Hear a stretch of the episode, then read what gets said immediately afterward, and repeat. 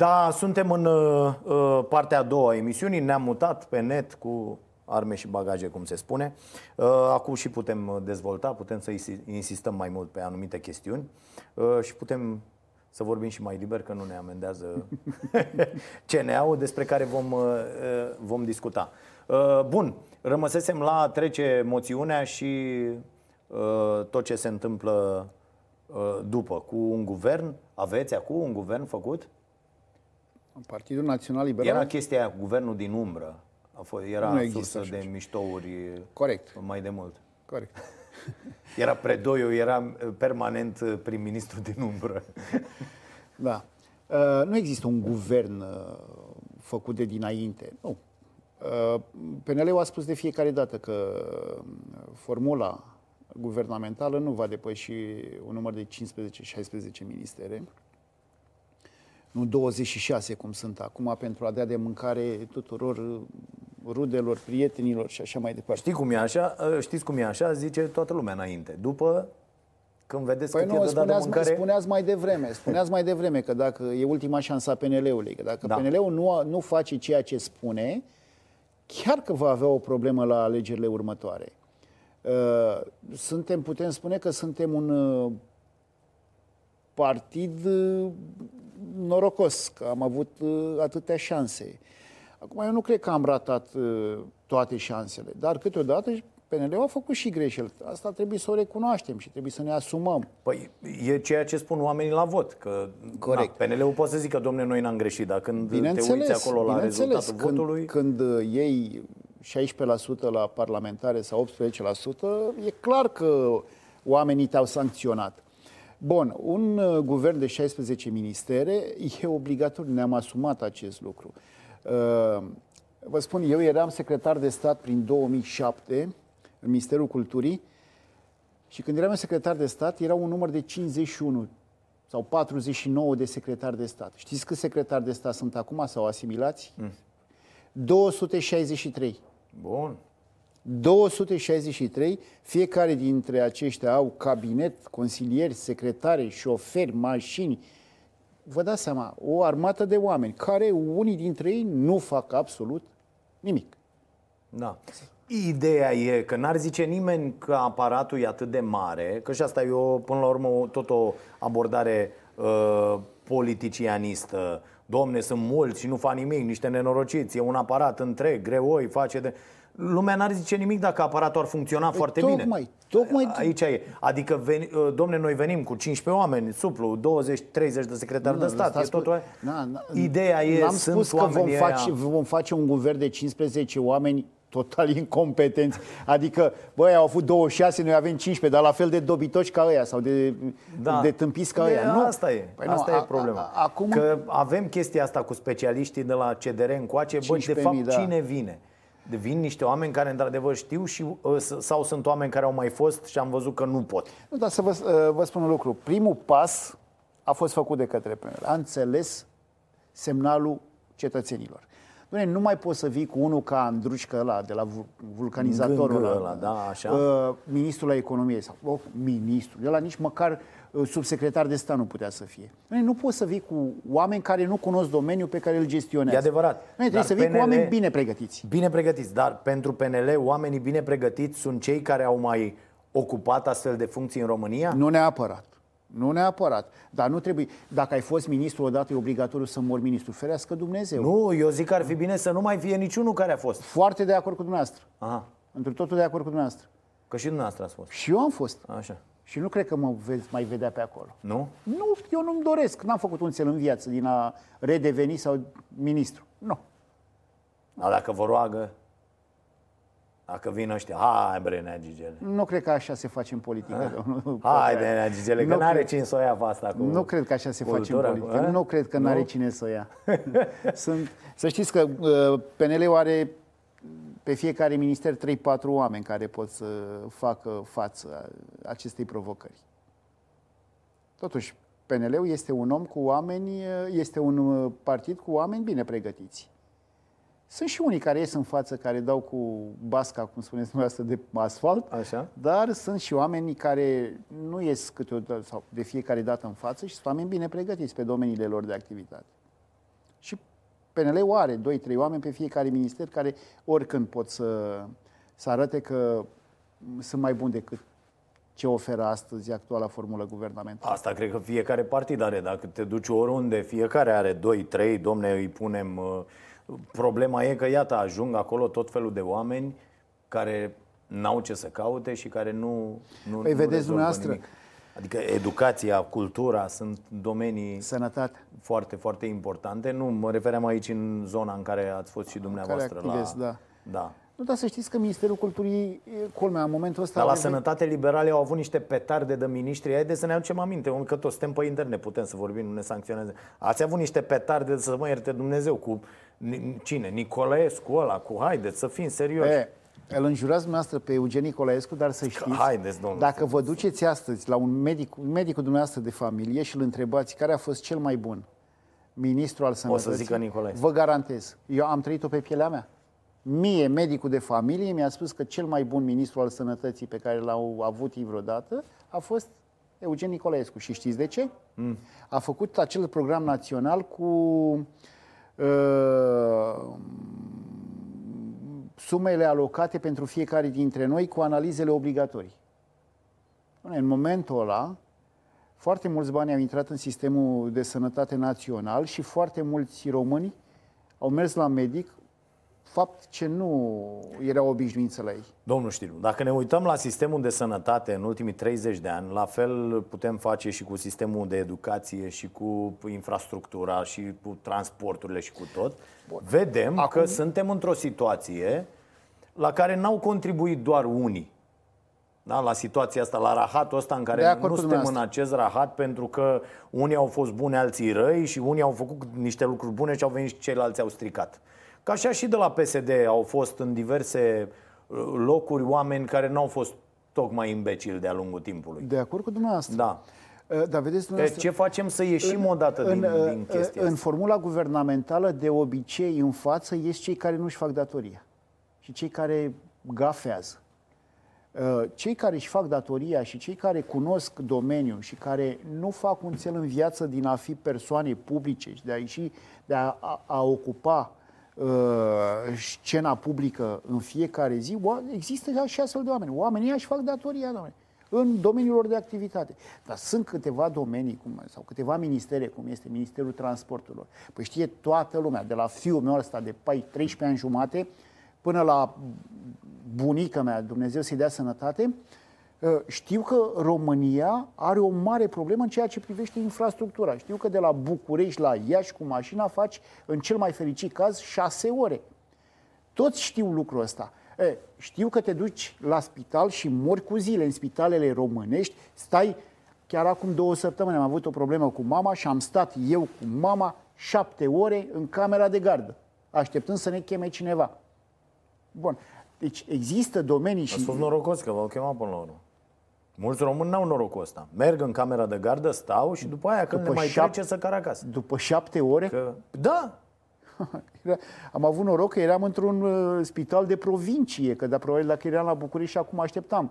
Acolo erau mai puțini, adică nu era o așa mare aglomerație ca la București, că toți vin la București crezând că București este uh, spuma uh, sănătății din uh, România. Dar uh, de asta vă spuneam, sunt câteva domenii de activitate în care oamenii uh, chiar văd lipsa de competență a celor care conduc uh, zona respectivă.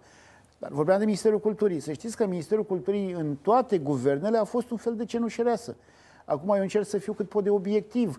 Uh, Totuși, Ministerul Culturii este un minister extrem de important, pentru că, domnul Pătraru, fără cultură și fără educație și fără sănătate, un popor uh, nu-i popor. Da, astea le știe toată lumea, toată lumea le vorbește înainte de uh, campanie, vine campania și după aia tot așa se face.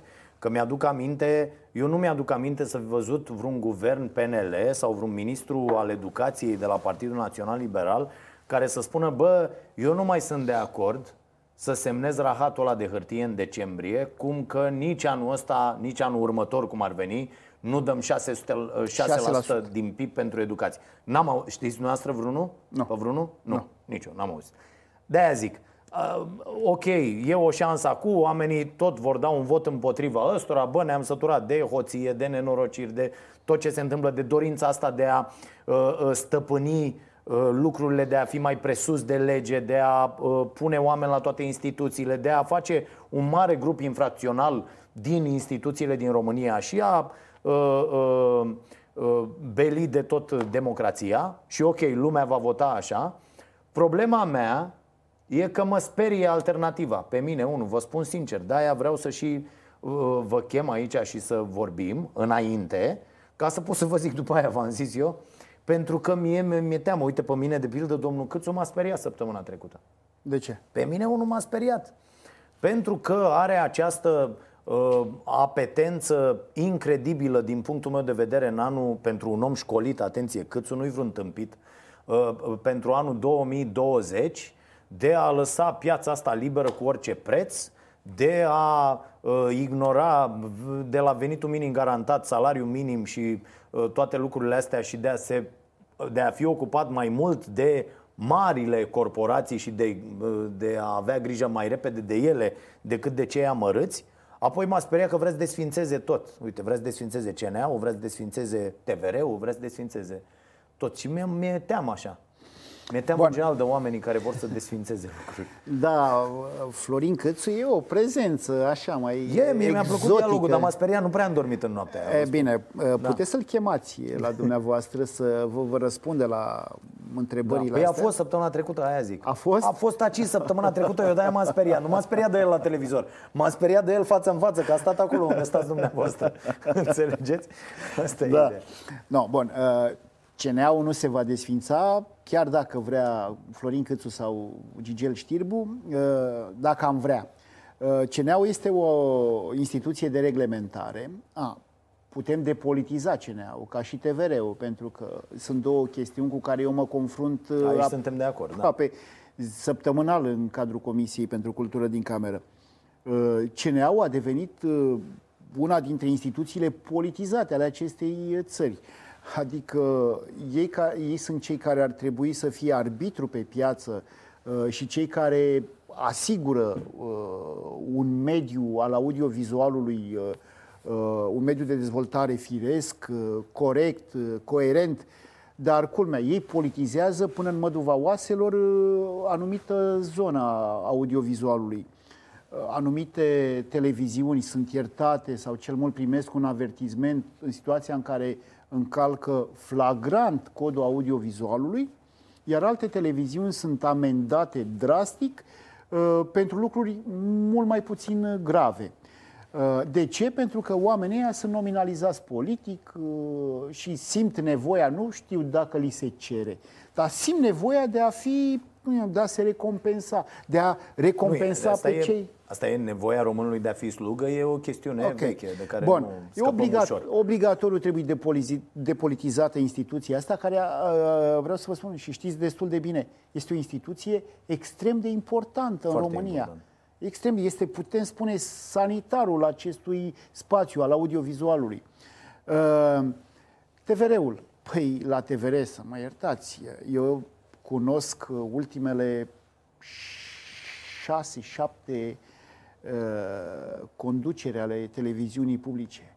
Dar, domnul Pătraru, ce se întâmplă? A, și dumneavoastră cunoașteți și sunteți pățit. Uh, doamne, ce se întâmplă acolo doamne, e de noaptea minții. Eu am, am cerut acum câteva luni de zile curții de conturi să facă un, uh, un control tematic, un control pe o anumită direcție. Și mi-au trimis acum o săptămână sau 10 zile, mi-au trimis raportul de control ăla de DNA, domne. Adică acolo se fură banii, o să spun, ce noaptea ca hoție, ziua în amiaza mare, domne, văzul lumii.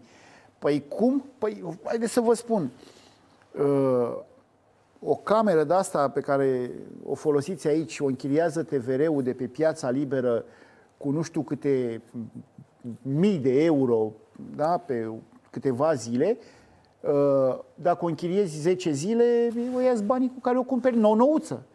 Uh, TVR-ul plătește drepturile de autor sau plătește contractele unor colaboratori Le dă banii acum și peste 10 zile, două, o lună sau două luni, face solicitare la Ministerul, de Finanțelor, la Ministerul Finanțelor, dați-ne banii să-i plătim pe ea. Bă, păi i-ați plătit din fonduri proprii, conform uh, hotărârii Consiliului de Administrație, Colegiului Director. I-ați plătit. Cum să vă dăm? Și ce face Ministerul de Finanțe? Le dă bani, domnule. Ăia le dau bani, ei plătiseră deja, adică e o încălcare flagrantă a legislației în vigoare. Nu vă mai spun, uh, plătești drepturi de autor, uh, tu faci contract cu omul acum, îi plătești drepturile de autor și după aia faci hârtiile peste 3-4 luni de zile, tu dându-i banii înainte cu vreo 3-4 luni de zile.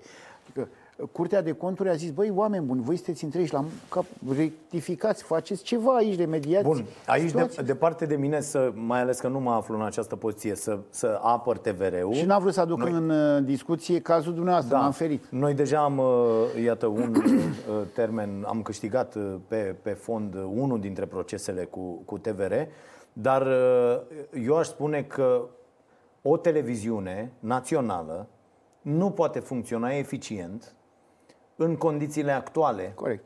Pentru că e atât de multă birocrație acolo, e atât de. Adică tu ratezi uh, evenimente, ratezi totul pentru că sunt prea multe hârtii de făcut, care trebuie să treacă pe la prea mulți oameni, unde trebuie zeci de mii de aprobări, unde această nefericită scoatere a taxei, pentru că de aici a plecat toată nebunia, că Corect. s-a scos această taxă, Corect.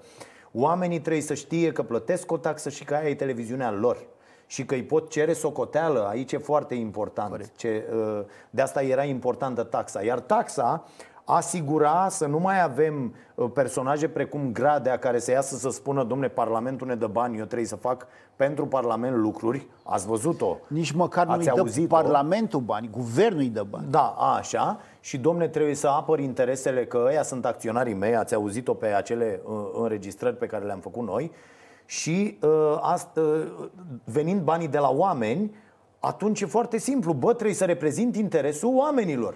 Și atunci nu mai e uh, Dragnea la fiecare ediție de la Viața Satului, uh, pot să existe emisiuni care nu sunt foarte prietene cu actuala guvernare și așa mai departe, dar în, în condițiile actuale, făcute de Parlament, atenție, da? toate astea au trecut prin Parlament, Corect. asta cu taxa Corect. s-a trecut prin Parlament. Corect. E, asta e o mare problemă. Nu am auzit foarte multe voci atunci spunând, bă, e o, e o mare nu, tâmpenie. Pe, pe mine, dacă da, da, da. luați uh, presa din vremea respectivă, eu am fost unul dintre puțini, într-adevăr. Da, noi care eram am, atunci acolo și am urlat. Am atras okay. atenția. Da. Am atras atenția. Oameni buni, în momentul ăsta, televiziunea nu este mai este anexată... televiziunea poporului. Da. Da? Este televiziunea guvernului. Este televiziunea Ministerului de Finanțe. Pentru că ei îi dau banii și dacă cumva da. calcă pe bec, îi taie din bani. Da, da, frate. Da. da, așa să ajunge de televiziunea pierde, că to- toată lumea acuză. Bă, dar de ce nu dă TVR-ul, nu știu, meciuri sau uh, uh, festivalul Enescu sau alte... Da, da. Pentru că sunt atât de multe hârtii de făcut, adică oamenii, eu îi cunosc pe oamenii aia care trebuie să întocmească da, toate da, hârtiile și zic, bă, fără e o tâmpenie dacă la mine a venit azi până fac hârtiile, până o dau mâine, ăla trebuie să facă și el, ăla depune dincolo, ăla face dincolo, stai cu comitetul nu știu care, cu Consiliul de Administrație, cu... pierzi da, evenimente. uitați, vă dau un singur, un singur exemplu pe speța asta. Uh, știți destul de bine, România a câștigat uh, campionatele europene de tenis de masă acum vreo două, trei da. săptămâni. Președintele, vorbim cu președintele uh, Federației Române de Tenis de Masă, a zis, băi frate, m-am dus la Doina Gradea și am rugat-o cu cerul și pământul să televizeze, televizeze pentru că noi aveam uh, garanția că ieșim în primele două, trei echipe acolo, noi fiind campioni S-a europeni. Dus dinainte. Doamnă, cam, campioni, doamnă, îi rupem pe Campioni antitră. Și azi, doamne, ne costă 10.000 de euro. Dom'le, 10.000 de euro să cumpere drepturile. Dar, dar era obligatoriu să fie n-a vrut, doamne, uh, evenimentul capului. acolo, unde te duci și scrie România, campionate europene, campionate mondiale, tot, tot, tot. Bineînțeles că n-a televizat, n-au cumpărat drepturile. 10.000 de euro. Iar ei plătesc cu nu știu câte mii de euro un singur angajat al televiziunii pe lună. 7-80 mii de euro. Un colaborator. Nu, e strigător la cer. Să mă iertați, dar e strigător la cer. Sper din toată inima că se va rezolva cazul. Uh, săptămâna Ce viitoare, peste două săptămâni, sper... Legat de, de CNA și de TVR, de pildă, că tot am... Bun, în primul și în primul rând trebuie modificată legislația celor două instituții. Asta zic, nu vine nimeni. Adică nu puteți să duceți acolo un... uh, Ați văzut cât câștigă un uh, PDG la TVR? În jur de 20.000 de lei pe lună. Peste da, aproape 5.000 de la o euro. instituție cu 2500 de oameni, 2800, vă, cred. vă spun eu că un om care e foarte șmecher și competent nu se bagă la banii ăștia. Dacă nu îi dați posibilitatea de bonusuri în funcție de performanță, în funcție de îndeplinirea... Da, haideți să vă spun un lucru. Nu, nu vine nimeni. Haideți să vă spun... Că un uh, om capabil să conducă 2500 de oameni, îi conduce el pe 7000, pe 10000, pe 15000. Într totul de acord cu dumneavoastră. Deci trebuie, uh, trebuie lucrat și la nivelul de salarizare pentru această, uh, această persoană. E, e, vedeți dumneavoastră, normal din punctul meu de vedere, uh, televiziunea publică trebuia să, televiziunii publice trebuia să-i se schimbe regulamentul de funcționare și uh, legea de funcționare și ar fi trebuit să intre pe ordonanța 109. Nu, frate, aduci un manager, îi dai mandat pe patru ani de zile cu criterii de performanță care țin de audiență, care țin de buget, de toate cele. Bun, și anual îi analizezi raportul de activitate. Ești în parametri, e în regulă. Ai crescut uh, Problema audiența? e că trebuie fixați foarte mult, că ați văzut ce i s-a întâmplat în Parlament Irinei Radu, de pildă. Și a- bă, când vreau să te pic, te pic pentru că n-ai bască. Asta e, Nu. asta E, e ce se întâmplă da, acum și nu bun. e normal. E, e, vedeți, dumneavoastră, nu poți să uh, o aduci pe Irina Radu în discuție, pentru că și Irina- Irina Radu fusese pusă tot politic. Păi da, asta Tot zic. politic. Asta nu e au bine. pus-o politic, Asta nu au e dat-o bine. politic da, jos. Da. E, aici uh, Cine trebuie vine să... nu poate să facă nimic pentru că știe că mâine pleacă. Corect. A, uh, aici trebuie să lucrăm. Depolitizarea acestei instituții. Frate, politicul nu mai are voie să se am- implice acolo. Singura mea legătură cu politicul este că eu primesc bugetul anual de la Ministerul de Finanțe. În rest, nu mă mai sună pe mine X de la guvern, Y de la Parlament să vină în emisiune sau bagă-l pe ăla, angajează-l pe ăla. Pentru că vă spun ceva, domnul Pătraru, în ultimele câteva luni de zile s-au făcut sute de angajări la televiziunea publică. Vre- Vreți să luăm Păi- niște, niște casete cu niște emisiuni? O, nea, câteva zile să le căutăm. Cu niște emisiuni uh, când era PNL-ul la controlul televiziunii și sigur găsim pe cineva care spune știți câte angajări s-au făcut cu telefon de la partid? Că acolo toate partidele au angajat oameni. eu, Asta e problema. eu mi-aduc Nu aminte doar că unii. singura reformă... PSD Singura, asta cel mai mult. De-aia cel, domnul cei mai Pătraru, eu mulți. mi-aduc aminte că singura reformă în televiziunea publică a făcut-o o persoană uh, nominalizată într-adevăr de Partidul Național Liberal. Atunci au plecat din televiziunea publică m- mulți reprezentanți ai unor familii care sunt acolo de ani de zile. Aici mă refer la Claudiu Săftoiu. Este cel care a, făcut, a încercat cel puțin să facă o reformă în televiziunea publică. Că au plecat vreo 800 din Nu televiziuni. i-a ieșit. Au plecat, a plecat el odată cu ei. A, a vrut, dar nu i-a ieșit. A plecat odată cu ei. Da. Da, au plecat vreo 800, în- între timp s-au angajat vreo 1000, dacă nu 900, ceva de genul ăsta. Da. De asta vă spun, cred că în primul și în primul rând trebuie depolitizarea, făcută depolitizarea acestor instituții. Obligatoriu. Dacă uh, nu se va face acest uh, lucru, nu se va întâmpla nimic. Problema Bun. e că nu e doar aici, problema e că e peste tot. Iată, în educație. Avem nenorocitele astea de inspectorate școlare, unde la fel se întâmplă același lucru și ca să ajungi director la o școală, trebuie să fii agreat. uh, Nu, nu, nu. Trebuie să fii membru de partid. Trebuie să fii membru, trebuie să fii acolo, trebuie să ajuți cu ce trebuie. Uh, Deci inspectoratele școlare. uh, Apropo, de, ce mai- inspec- apropo de inspectoratele școlare, e un studiu de caz care trebuie luat în discuție. Fiecare inspector școlar, că e general sau e adjunct, aceste inspectorate școlare sunt conduse de un inspector școlar general și de doi adjuncți. Fiecare dintre cei trei conducători ai inspectoratului școlar general are funcție de conducere în partidul de guvernământ. Ok. Deci, domnule, ăia sunt acolo. A, pe lângă faptul că sunt profesori titulari la o anumită uh, materie, oamenii ăia au ceva în plus. Oamenii ăia sunt asumați de partidul de guvernământ. Ăia, oamenii ăia sunt puși acolo șefi, nu pentru că sunt cei mai buni dintre profesorii din Corect. județul ăla, pentru că sunt cei mai fideli celui care conduce județul. Respectiv, baronul... Și aici ce faceți? Aici, obligatoriu, inspectoratele astea cred că ar trebui desfințate. Din punctul meu de vedere, inspectoratele școlare ar trebui desfințate. Nu sunt Pe specialiști. bun, desfința și ce să punem în loc? Nu, e, dom'le, Sau nu mai trebuie nimic? Sistemul trebuie reformat. Trebuie descentralizare făcută pe fiecare școală în parte. Cred că manage, iar managerul școlii, directorul școlii nu trebuie pus politic, domne. Pentru că am văzut de obicei un cel mai slab profesor ajunge director. De ce? Pentru că el are umbrelă politică.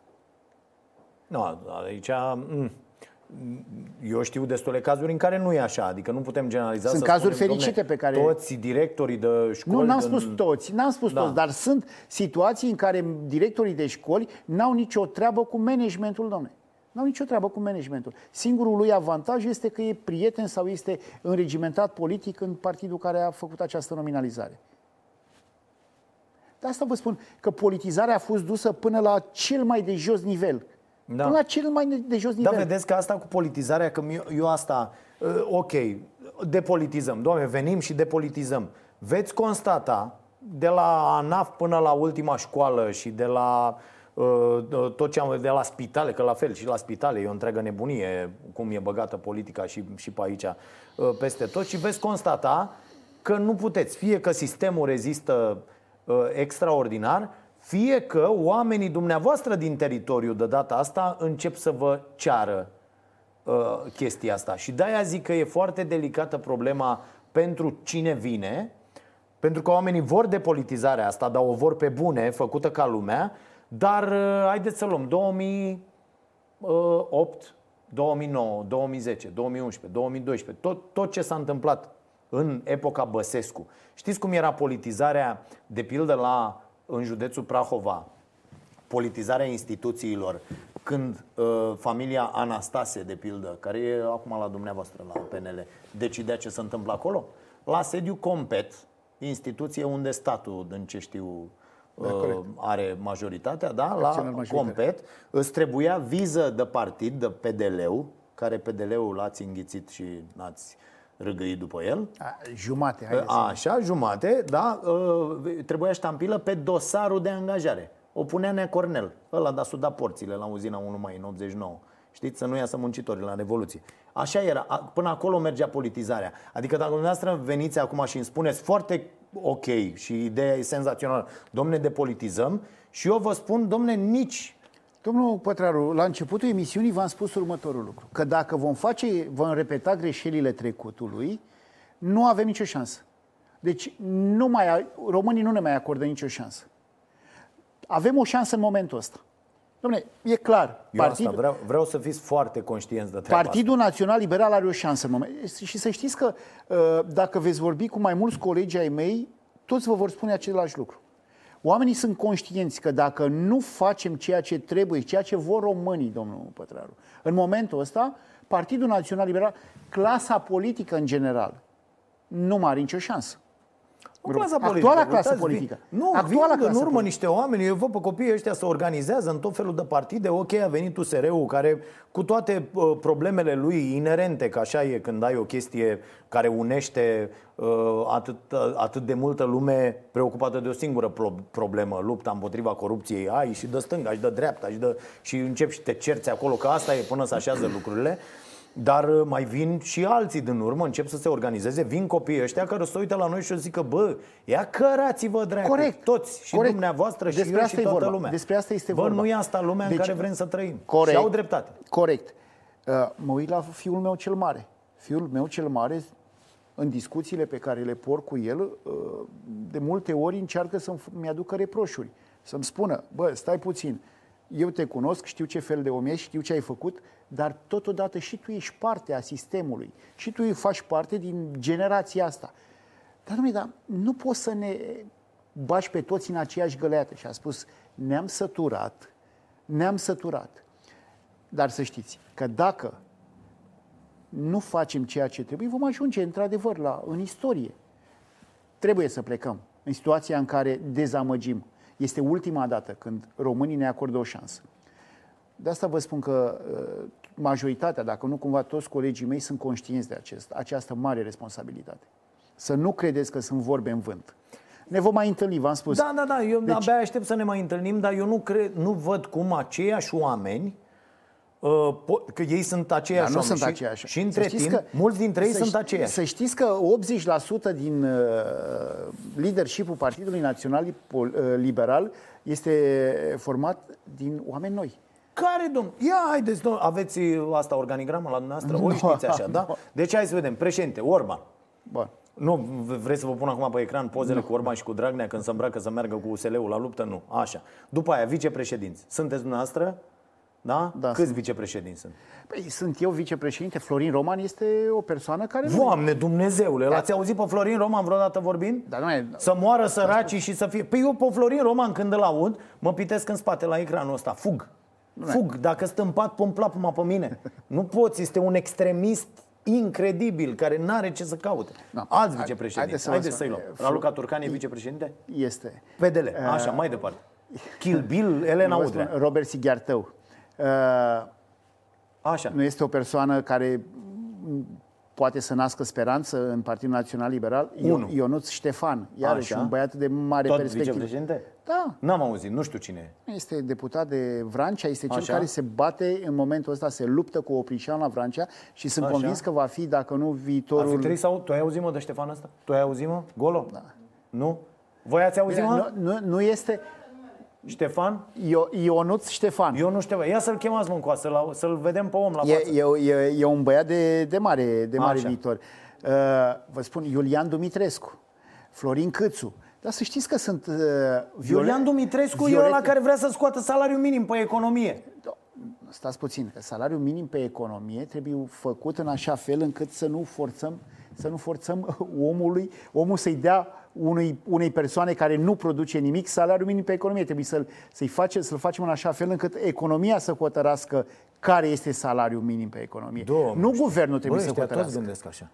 Domnul Știriu. Domnul, domnul Pătraru, nu, nu guvernul trebuie să hotărască Cum care să este. nu, domne, peste tot în lume avem, uh, acum ies toți liderii lumii, cu Macron, cu Merkel, cu toate, și până și boala de Trump vorbește despre treaba asta acum, că e pe ultima, da? Deci toată lumea vorbește despre asta, vorbește despre cum într-o uh, uh, era a mașinilor, care ne vor da la o parte aproape cu totul peste 20, 30, 40 de Domnul- ani, domnul Pătraru. trebuie să avem un venit Domnul minim Pătraru. garantat și dumneavoastră veniți și Domnul spuneți mie Pătraru, că dacă un trebuie să coleg al decidă piața. dumneavoastră, domnul Pătraru, dacă un coleg al dumneavoastră, dumneavoastră sunteți angajatorul lui Da. și un coleg al dumneavoastră știți că nu face munca care să fie recompensată cu salariul minim pe economie dumneavoastră și sunteți obligați să-i dați acest salariu, îl dați Da? cu inima strânsă, știind că Păi cum nu adică, face domnule? munca respectivă. Nu e adevărat, dar scopul nostru aici nu e să-i facem pe oameni să muncească așa cum vrem noi. Există Nu, să niște mun- reguli. Nu, nu, scopul dumneavoastră este să-l faceți pe om să muncească mai mult și să-și dorească să câștige Nu mai e mult. adevărat. Să câștige Cum mai să mult, fac să domnule. muncească mai mult. Să câștige mai mult. Există un program după care oamenii muncesc în funcție de competențele lor și corespund sau nu. Nu corespund, oamenii îți dați afară. Da, și dacă- e foarte simplu, și dar dacă- nu puteți dacă- să-mi spuneți, dacă băi, eu sunteți nu-i în dau lui ăsta situația- mai mult de 300 de lei. Dacă sunteți în situația României de astăzi, în care Așa. oamenii pleacă din țară și nu găsiți forță de muncă, nu sunteți obligat să-i dați mult mai mult? Și da. Păi cum? De ce să-i dați Pe decât care salariul plan? minim?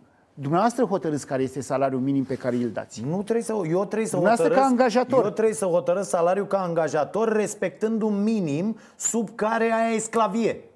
Domnul Știrbu, ce se întâmplă e sclavie. Eu nu pot să profit de lipsa de forță de muncă și să-i spun omului îți dau Domnul- 300 de domnul lei pe Pătraru, lună, domnul muncești Pătraru, 18 ore. Dacă uh, un coleg al dumneavoastră vine o oră jumate la serviciu dumneavoastră, îi dați salariul minim pe economie? Păi cum să... Dacă nu vine la serviciu, îl dau afară. Păi nu, dar dacă vine o oră jumătate, decât o oră jumate sau două ore, Păi are contract pe două ore dacă vine două ore. Păi ce știți- suntem cretini? păi nu știți că nu se mai poate. Ce nu se mai poate? Nu se mai poate să faceți part-time. Cum să nu se poate? Domnul, domnul, cât, domnul, Domnul ia câțu, Știrbu. iar v-am luat, Domnul mă Știrbu. pomenește câțu, Haideți, s-a cum uitat la să se poate emisiune. să faci part-time?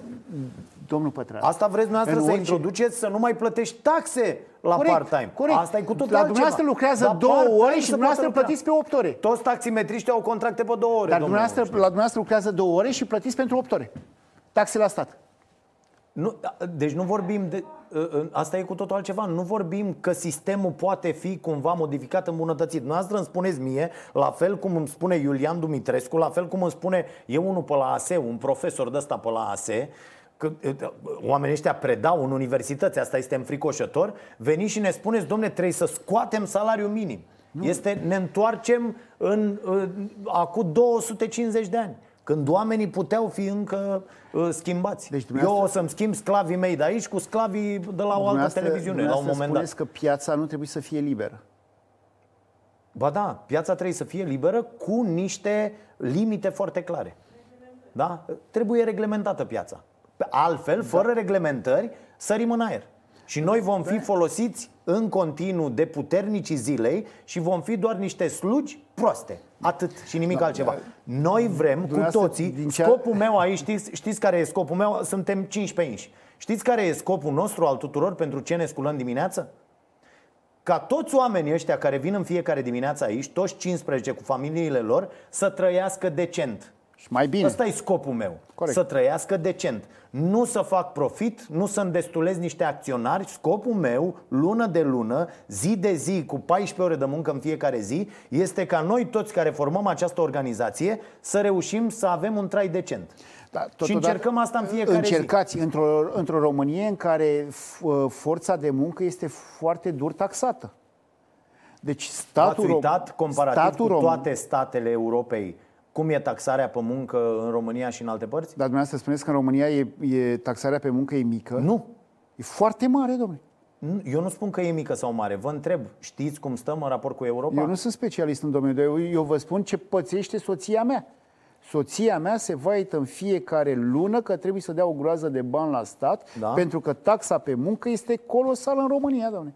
Este foarte mare și am putea să, dăm, să le dăm oamenilor mai mulți bani. Bineînțeles, dar, pentru că banii se duc dar la, la rândul jucăm niște reguli. Domnul Știrbu, nimeni nu ne împiedică, de pildă, acum, astăzi, să mergem pe mine, nimeni nu mă împiedică să dau emisiunea asta uh, pe net în toată lumea, să o fac în altă limbă, da? Uite, uite, puteam să o facem în franceză pe asta, că dumneavoastră ați făcut o școală în Franța, nu? Sau... da. Uh, Dar am făcut în limba română. Da, ați făcut în limba română, a, deci nu franceză. No. Am înțeles. Că asta găsisem aici la documentare. Da, deci putem să facem uh, uh, chestia asta și să primim bani de pe o piață globală. Da? Bun, dar ce? mergeți dumneavoastră în Germania și spuneți că nu-l plătiți, uh, că toți vrem, vrem ca afară, dar noi vrem să scoatem salariul minim. Știți cât are un muncitor pe oră în Franța? De ce merge lumea acolo? 10,04 euro pe oră. Ăsta e minimul, domnul Știrbu. Da? Și Sub care, minimul ăsta, care este taxarea? n-ai voie. Și taxarea nu contează care taxarea, domnul păi Știrbu. Eu vă spun ce trebuie să ducă un om acasă. Un om trebuie să ducă acasă 10,04 euro pe oră. Altfel, statul francez vine și zice, băi, boașe crețe, investitorul X, N-ai dat bani cât trebuie mă la oameni. Pleacă de aici. La noi au stat oamenii de la Electrolux, de la satul mare, da? în grevă atâta timp pentru că voiau 2 lei în plus pe oră. 2 lei în plus pe oră. Aici ce se întâmplă în România în acest moment este sclavie, nu e muncă. Asta e sclavie în acest moment. Iar salariul la minim este mizerabil. El trebuie, tocmai de aia trebuie respectat și crescut permanent, pentru ca oamenii, cei mai mulți dintre ei, să aibă în timp un trai decent. Pe mine nu mă interesează problemele angajatorului X de la multinaționala Y că nu găsește el oameni sau că vrea să-i plătească cu 3 lei. Nu mă interesează, domnul Știu.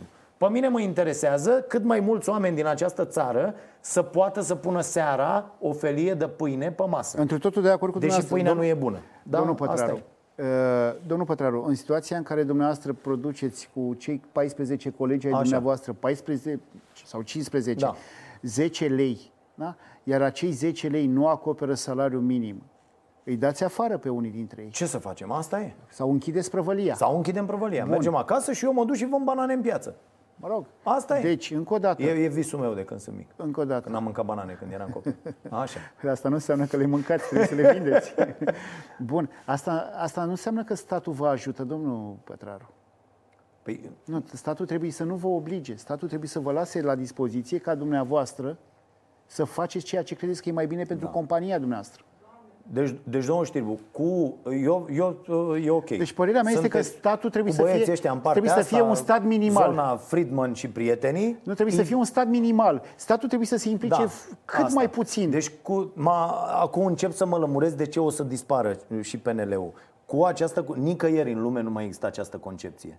Iar ă, treaba asta cu statul minimal nu există nicăieri în lume. Dacă dumneavoastră îmi dați un exemplu în acest moment, un exemplu, domne, statul X are un stat minimal, da? da? Eu o să vă găsesc la statul respectiv, îmi dați o zi, da? mă duc la literatura de specialitate și vă dau contraexemple să vă demonstrez că nu există așa ceva. Nu există.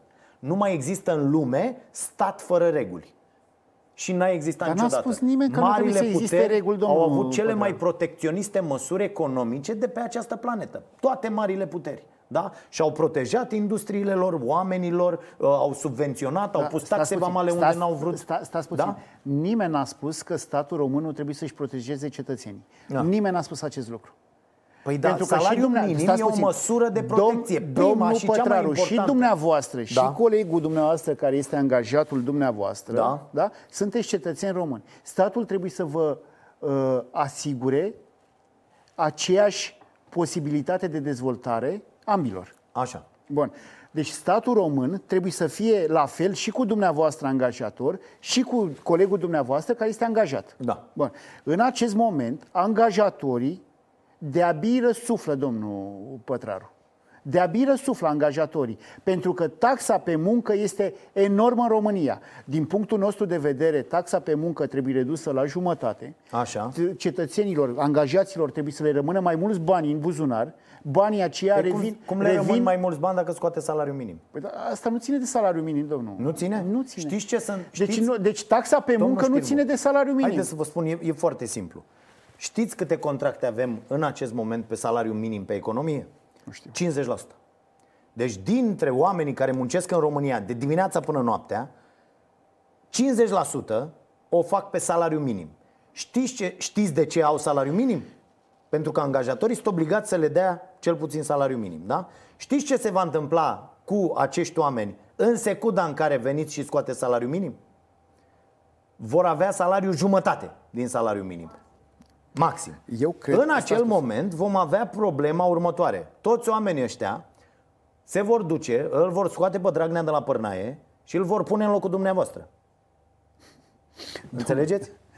Sper că nu se va întâmpla acest lucru. Nu, eu vă zic. Domnul Ăsta e Pătraru, scenariul. Nu, uh, domnul Pătraru, 50% din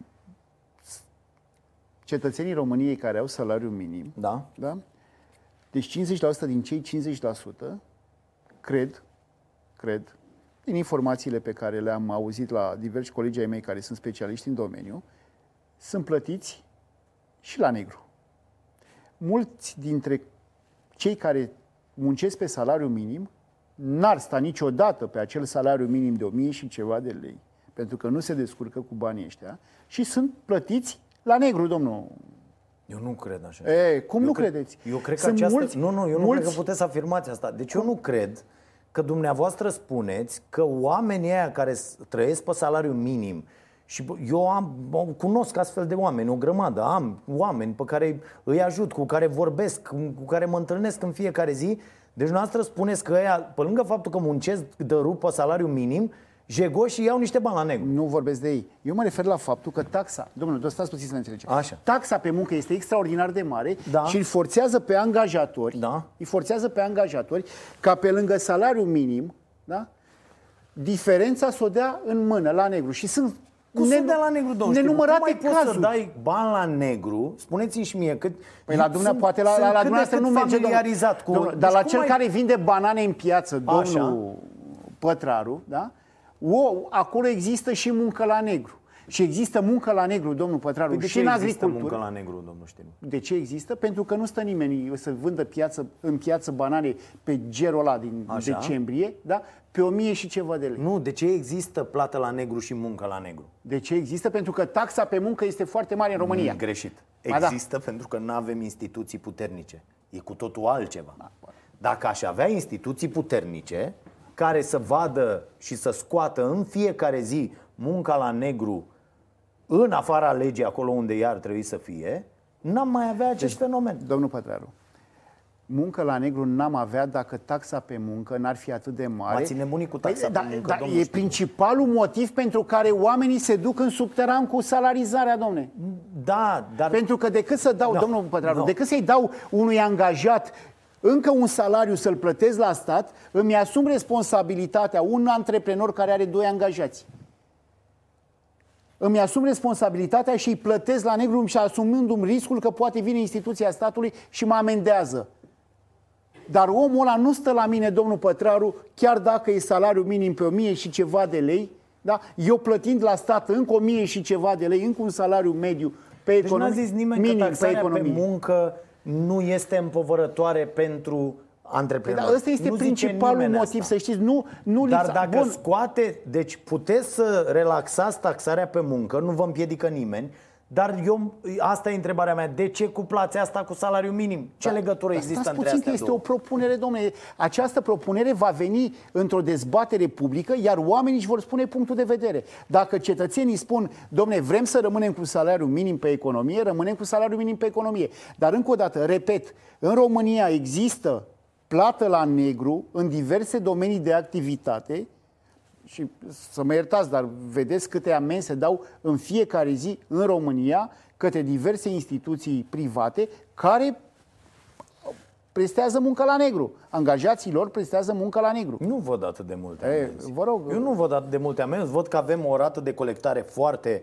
foarte mică foarte în continuare, proastă, pentru că avem instituții slabe, dar nu văd de ce. Adică puteți să veniți să ziceți, domne, noi relaxăm taxarea pe muncă și reducem taxarea muncii. Da, da? am spus-o, e, domnul. Da, da, da. Veniți domnul, și spuneți... Am spus-o de fiecare dată. Primul și primul lucru pe care îl vom face în domeniul ăsta va fi relaxarea pe taxa de muncă. Adică Bun. taxa de muncă să nu mai fie așa de împovărătoare pentru și antreprenorul român. are asta cu salariul minim, care îi garantează unui om că nu va munci în sclavie, că nu va avea de mâine salariul 300 de lei.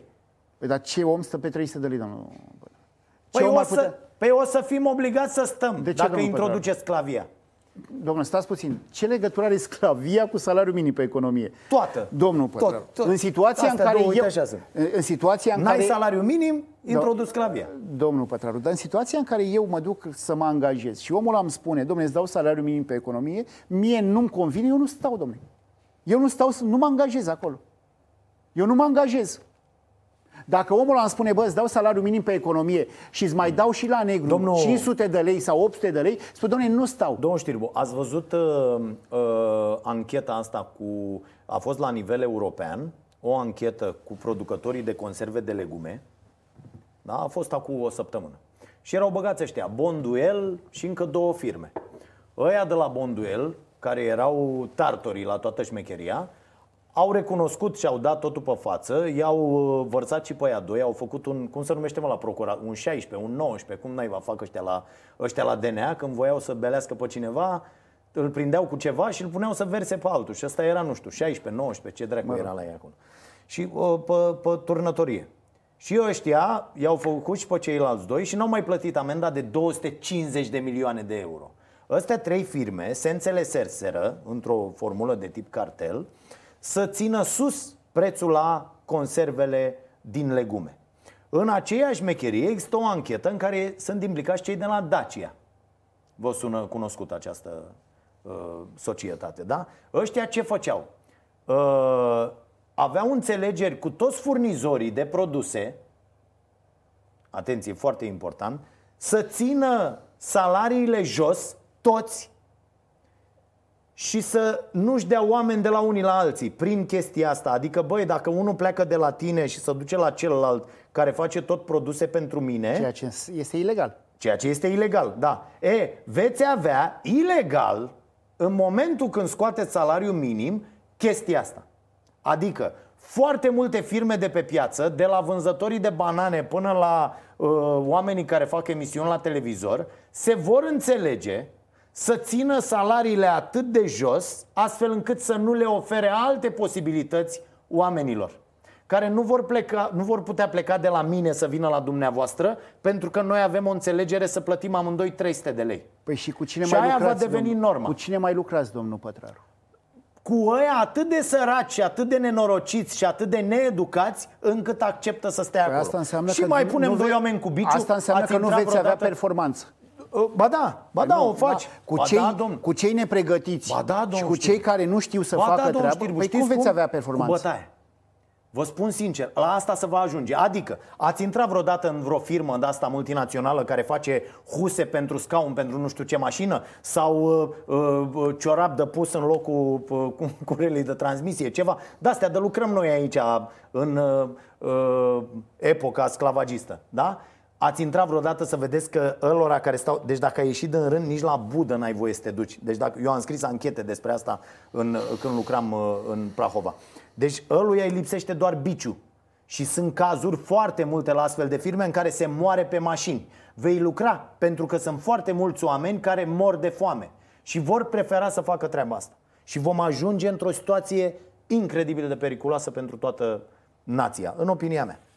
De-aia discutăm aici la cafele. Că puteți să nu fiți de acord cu mine, nu e niciun fel de problemă. Acum să nu vă duceți la partid să ziceți, bă, să nu scoatem astea. Scoteți-le, dar eu zic că în trei luni, în trei luni sunteți istorie, în opinia mea. Dacă a scos salariul minim și mergeți pe linia asta, unde am văzut că sunt și Câțu, și Dumitrescu, și domnul, Orban, că pe Orban domnul, îl sfătuiește profesorul ăla de Domnul la Pătraru, numai da. puțin.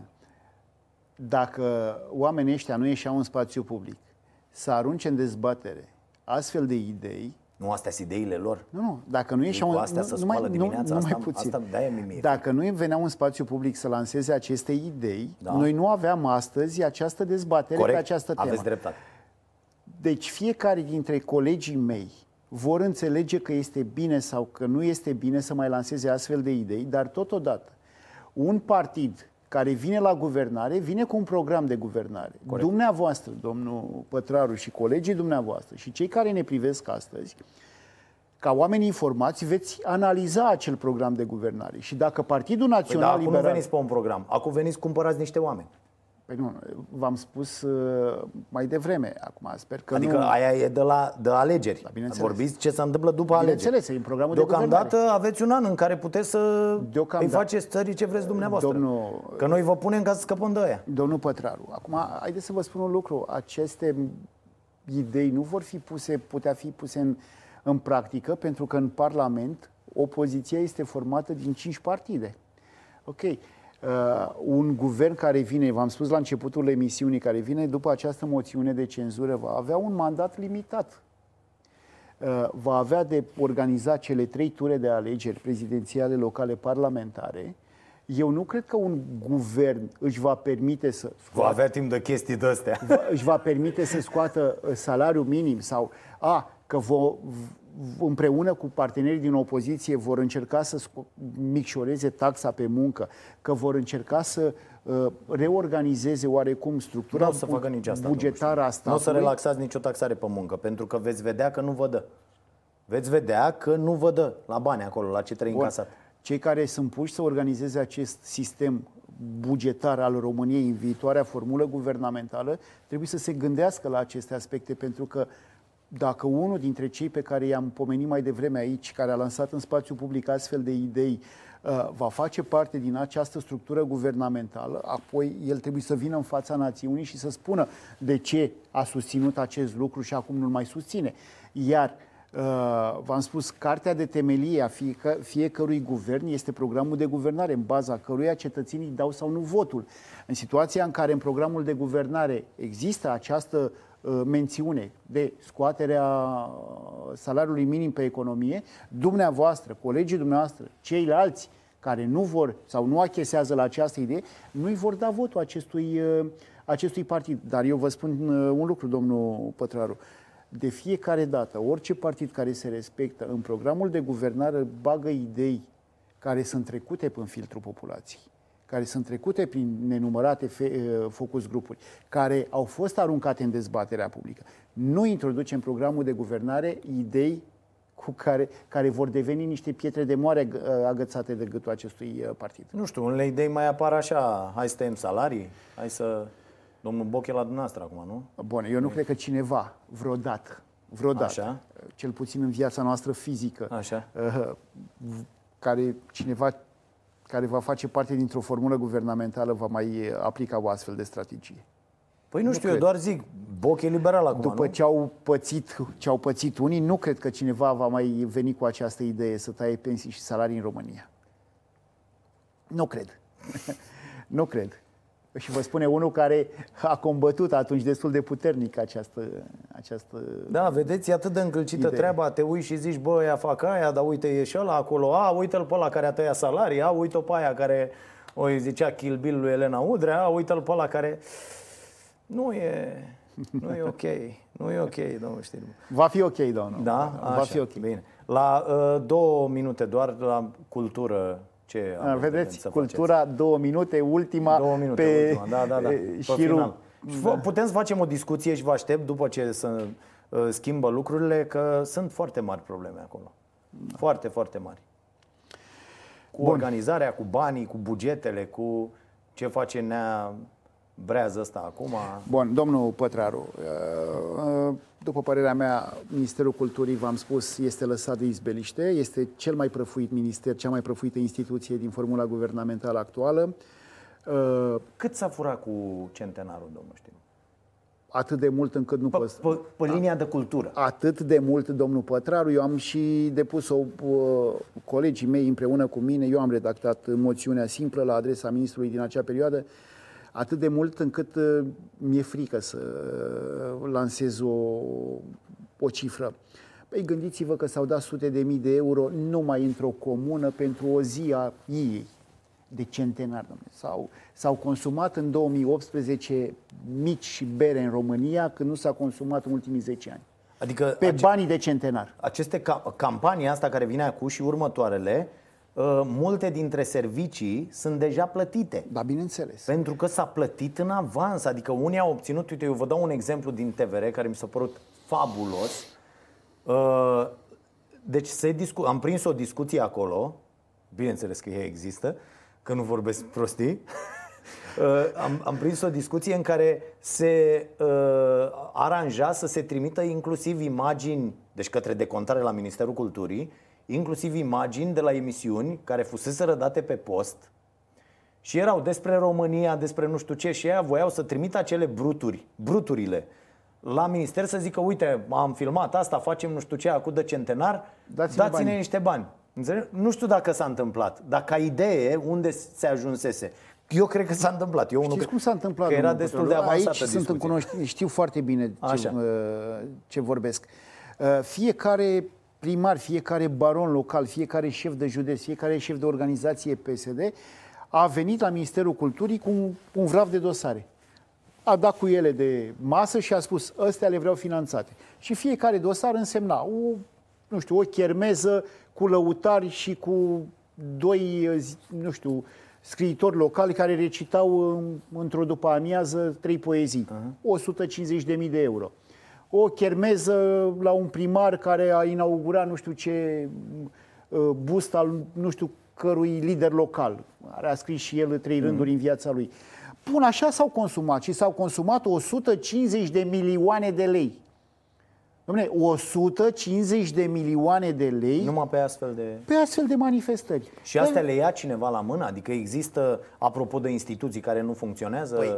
cineva care să vină să zică Ia mă, avem date că aici s-a furat în draci. Păi, ar trebui Hai ca instituțiile, da, instituțiile care se ocupă cu așa ceva să le ia la mână dosarele astea. Dacă nu, cei care vor veni după guvernarea asta ar trebui să solicite lucrurile astea. Așa s-a furat de centenar. Așa s-a furat și s-au furat sume considerabile, domnule. Considerabile.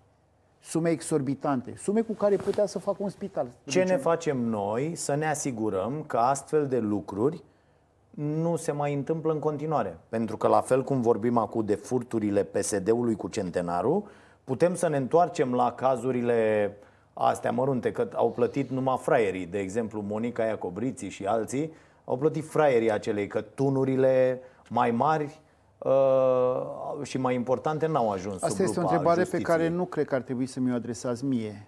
Ar trebui să o adresați altor. Uh, nu, eu mă refer, noastră în partid acolo.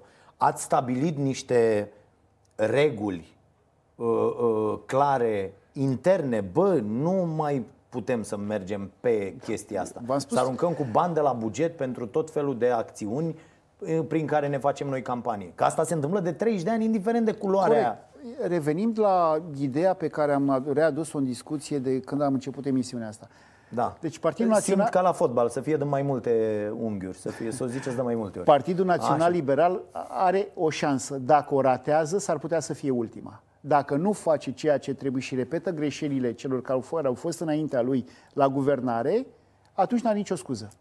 Dacă Partidul Național Liberal va face exact ceea ce face sau mare parte din ceea ce face astăzi Partidul Social Democrat, atunci domnul Pătraru cu siguranță va fi ultima șansă pe care românii o vor da. Am foarte repede la final niște chestii. Uh, ați fost preot. Am fost preot. Da? Și mă mândresc cu asta, da. da? Cu toate că e un păcat. să te mândrești. Aveți voce, cântați, făceați, a? Să nu mă pune să Nu vă pun, nu, de ce suntem aici așa. Doar doamna Udrea când merge la emisiuni cântă. Uh, citesc dintr-o dintr-un reportaj aici, uite, lumea, femeile să-i sărute mâinile, făceau o slujbă minunată. Toată lumea a plâns după dânsul când a plecat. L-a iubit lumea ca pe Dumnezeu, așa de bun ce a fost. Știința l-a dus acolo, dacă nu era deștept, n-ajungea. De ce ați lăsat uh, preoția pentru politică? N-am lăsat-o. N-ați lăsat-o. Sau ce? Sunteți preotul ăsta din PNL?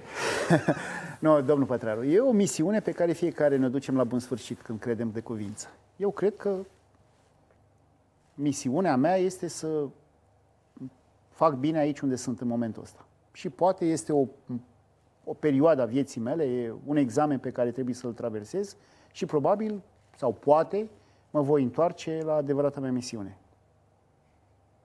Am înțeles.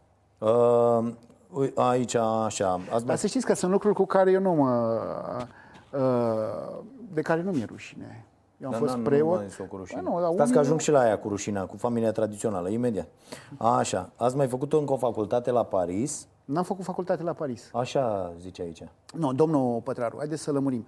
Eu am făcut, uh, eu am fost subprefect de Olt, iar Așa. Uh, în acel moment cu depolitizarea funcției prefecturale, instituției prefecturale. S-a depolitizat și aia...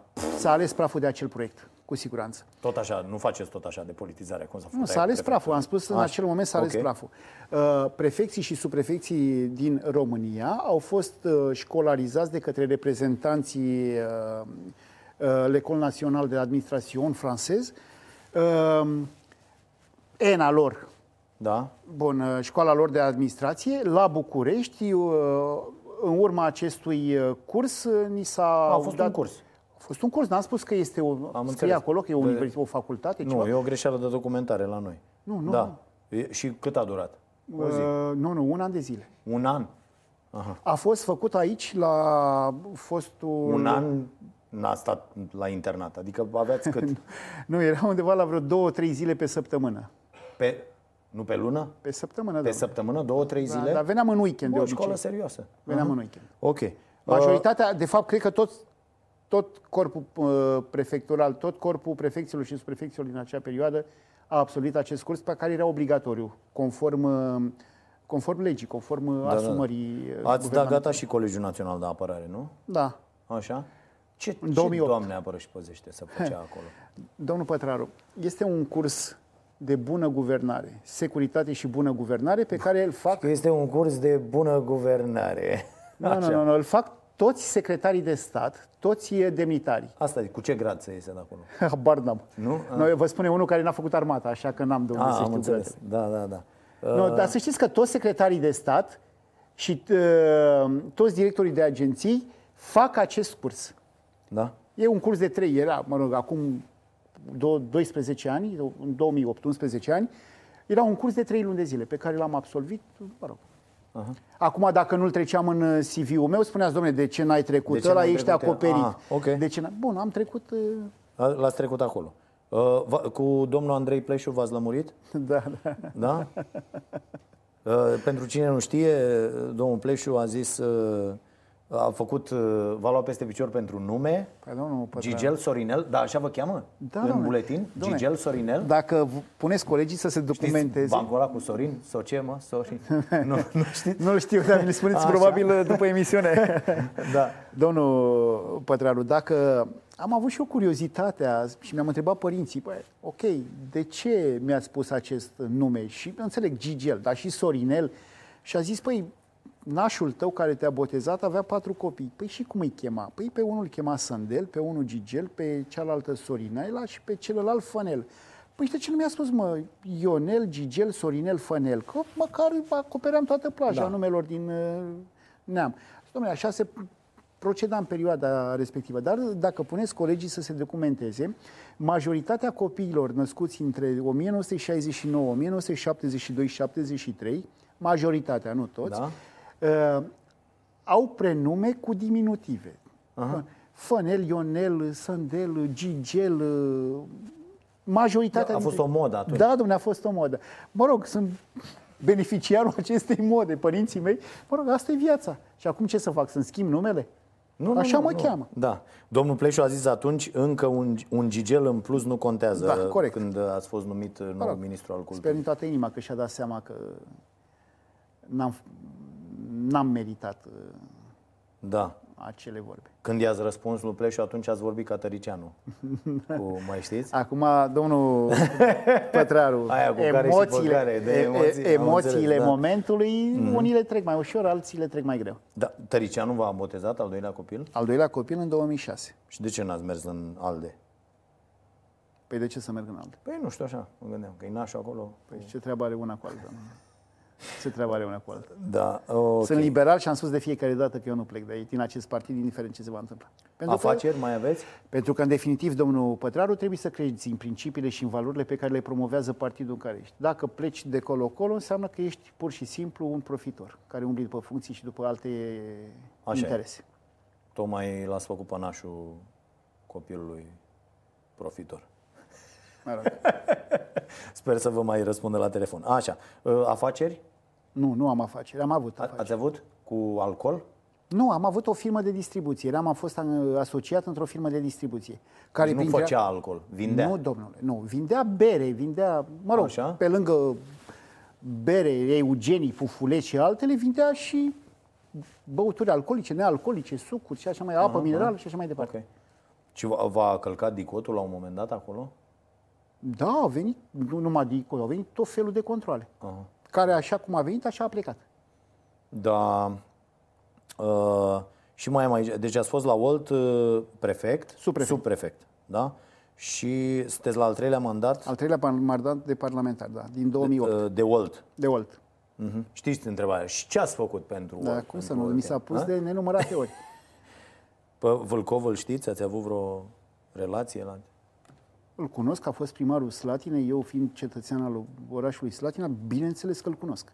Am înțeles. Dar el era în altă formațiune politică, eu în altă formațiune politică, așa că am avut contre de-a lungul timpului cu domnia sa. Da. Vedeți că în, în PDL au fost și oameni răi, nu doar de aia buni, pe care i-a aflat la PDL. Păi și-au plecat la PSD. N-a plecat la PSD, Vâlcov? Uite, așa e în- e îmbărligătura asta din care n-aveți cum să ieșiți. Adică, apropo de ieșit pe stradă, nu cred că există politician în partidele astea mari, în PNL și în PSD, care când iese pe stradă și zice unul, bă, bă, ridică cineva degetul așa la piață să nu zică, bă, da, adică e așa ori, n-aveți așa ori când treceți și oamenii zic, bă, v-ați mutat de acolo, acolo, v-ați îmbărligat, v-ați nășit, v-ați încuscrit și ne-ați nenorocit. De 30 de ani. Domnul Pătraru, v-am spus, sunt o persoană care iese pe stradă fără să aibă să mă zic, frica că va fi apostrofat de cineva.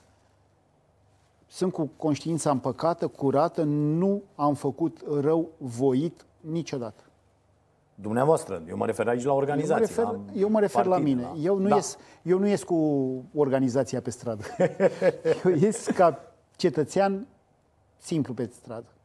Vara în pantaloni scurți, în papuci, mă duc la piață, n-am nici cea mai mică problemă. Am văzut cu ochelarii ăia, că mi-am adus aminte, uite, voiam să închid acum, dar ce, ce a fost cu ochelarii ăia? Sunt ochelarii făcuți cadou de soția mea. A, do- Ramele și eu mi-am pus lentilele. Gata. A, deci doamna a zis, băi, Gigele, aș vrea să te văd așa. Mi-a făcut... Eu am o pereche de ochelari cu rame albastre. Cum vă lintă doamna dacă vă cheamă Gigel? Cum? Cum vă zice? Sunt chestiuni care țin de viața Nu vreți privată. Să ne ziceți, am înțeles. Bine. Mulțumesc foarte mult pentru prezență, baftă și dacă pică moțiunea, ce faceți? Mergem la anticipat. Da? Am înțeles. Când or fi, uh, Sper să fie cât mai repede. da? Ok. Bine. Mulțumesc foarte mult. Sper că veți avea rating cu emisiunea asta. Da? Vedem, să știți că e foarte interesant. Uite, uh, săptămâna trecută, joi, a fost Godină. Uh, Pe online, când am trecut pe online, n-am coborât sub 2000 de oameni în același timp uh, pe, pe acea emisiune. Uh, Până acum niciun om politic n-a reușit să se ridice la, la acel nivel. Și o să vedem. Ele sunt undeva, nu știu, când mai avem miniștri sau ceva, uh, mergem cât mă, 7, 800 și peste 1000 s-a sărit. Uh, dar am avut și cu 300 și cu 400 și e o chestie să vedem. Eu da. și eu vă sfătuiesc să intrați seara când se dă, să le vorbiți oamenilor, să le răspunde și să vedeți Vă dați că seama că voi face asta. E un test super ok. Că și mie zic, bă, bă, n-ai întrebat ce trebuie, bă, cu ăla ești bla, bă, ești un nenorocit, bă, nu mai vorbi tu atâta, că mă zice lumea foarte des asta. Bine, mulțumim foarte mult pentru prezență. Eu vă mulțumesc mult în continuare și uh, abia aștept să vă chem peste șase luni, un an și să vă pun înregistrarea cu ce ați zis acum și să ziceți, da, face? domne, aveți dreptate. Da? Bine, mulțumesc foarte mult, rămâneți cu noi, ne vedem mâine 22.30, Prima TV cu emisiunea Starea Nației. Să vă uitați acolo, că de acolo ne luăm banii, că altfel ne cărăm acasă și vindem banane în piață. Și uh, vom face în continuare aceste discuții la cafenea, mult mai relaxate, mult mai ok. Uh, scopul este să vă lămuriți în legătură cu acești oameni, să-i auziți vorbind și să trageți Uh, nu e așa, concluziile de rigoare și să acționați în consecință, inclusiv la vot, unde e bine să mergem, că uite ce se întâmplă dacă nu o facem. Bine, mulțumesc foarte mult, noapte bună!